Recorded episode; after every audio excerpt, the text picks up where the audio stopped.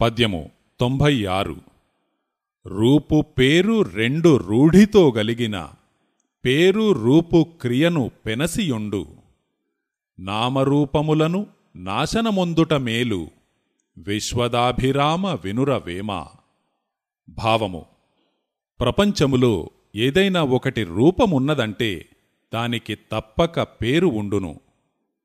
అలాగే ఒకదానికి పేరున్నదంటే దానికి తప్పనిసరిగా రూపముండును.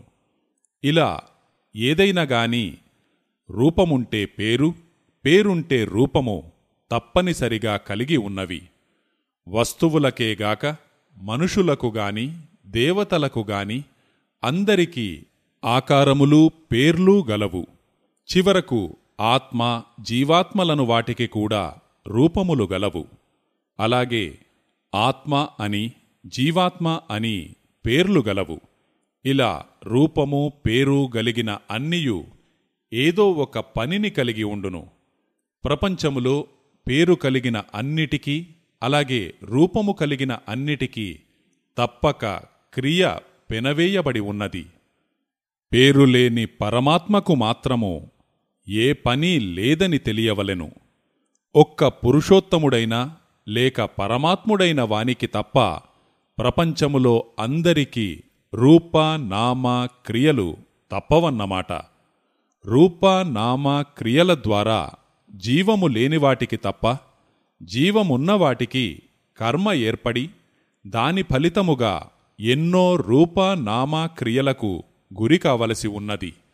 అందువలన పైపద్యములో రూపు పేరు క్రియలను పెనసియుండు అన్నారు.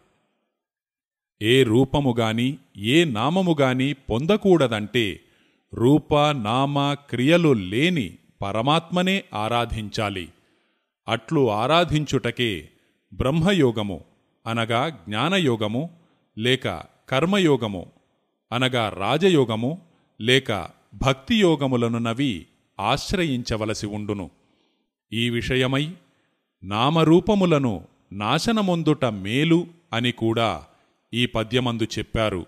ముఖ్యముగా నామ రూప క్రియారహితుడవు కావాలంటే నీవు నామ రూప క్రియారహితుడైన పురుషులలో ఉత్తముడైన పురుషోత్తముని ఆత్మకంటే పరముగా ఉన్న అనగా వేరుగా ఉన్న పరమాత్మను ఆరాధించాలి.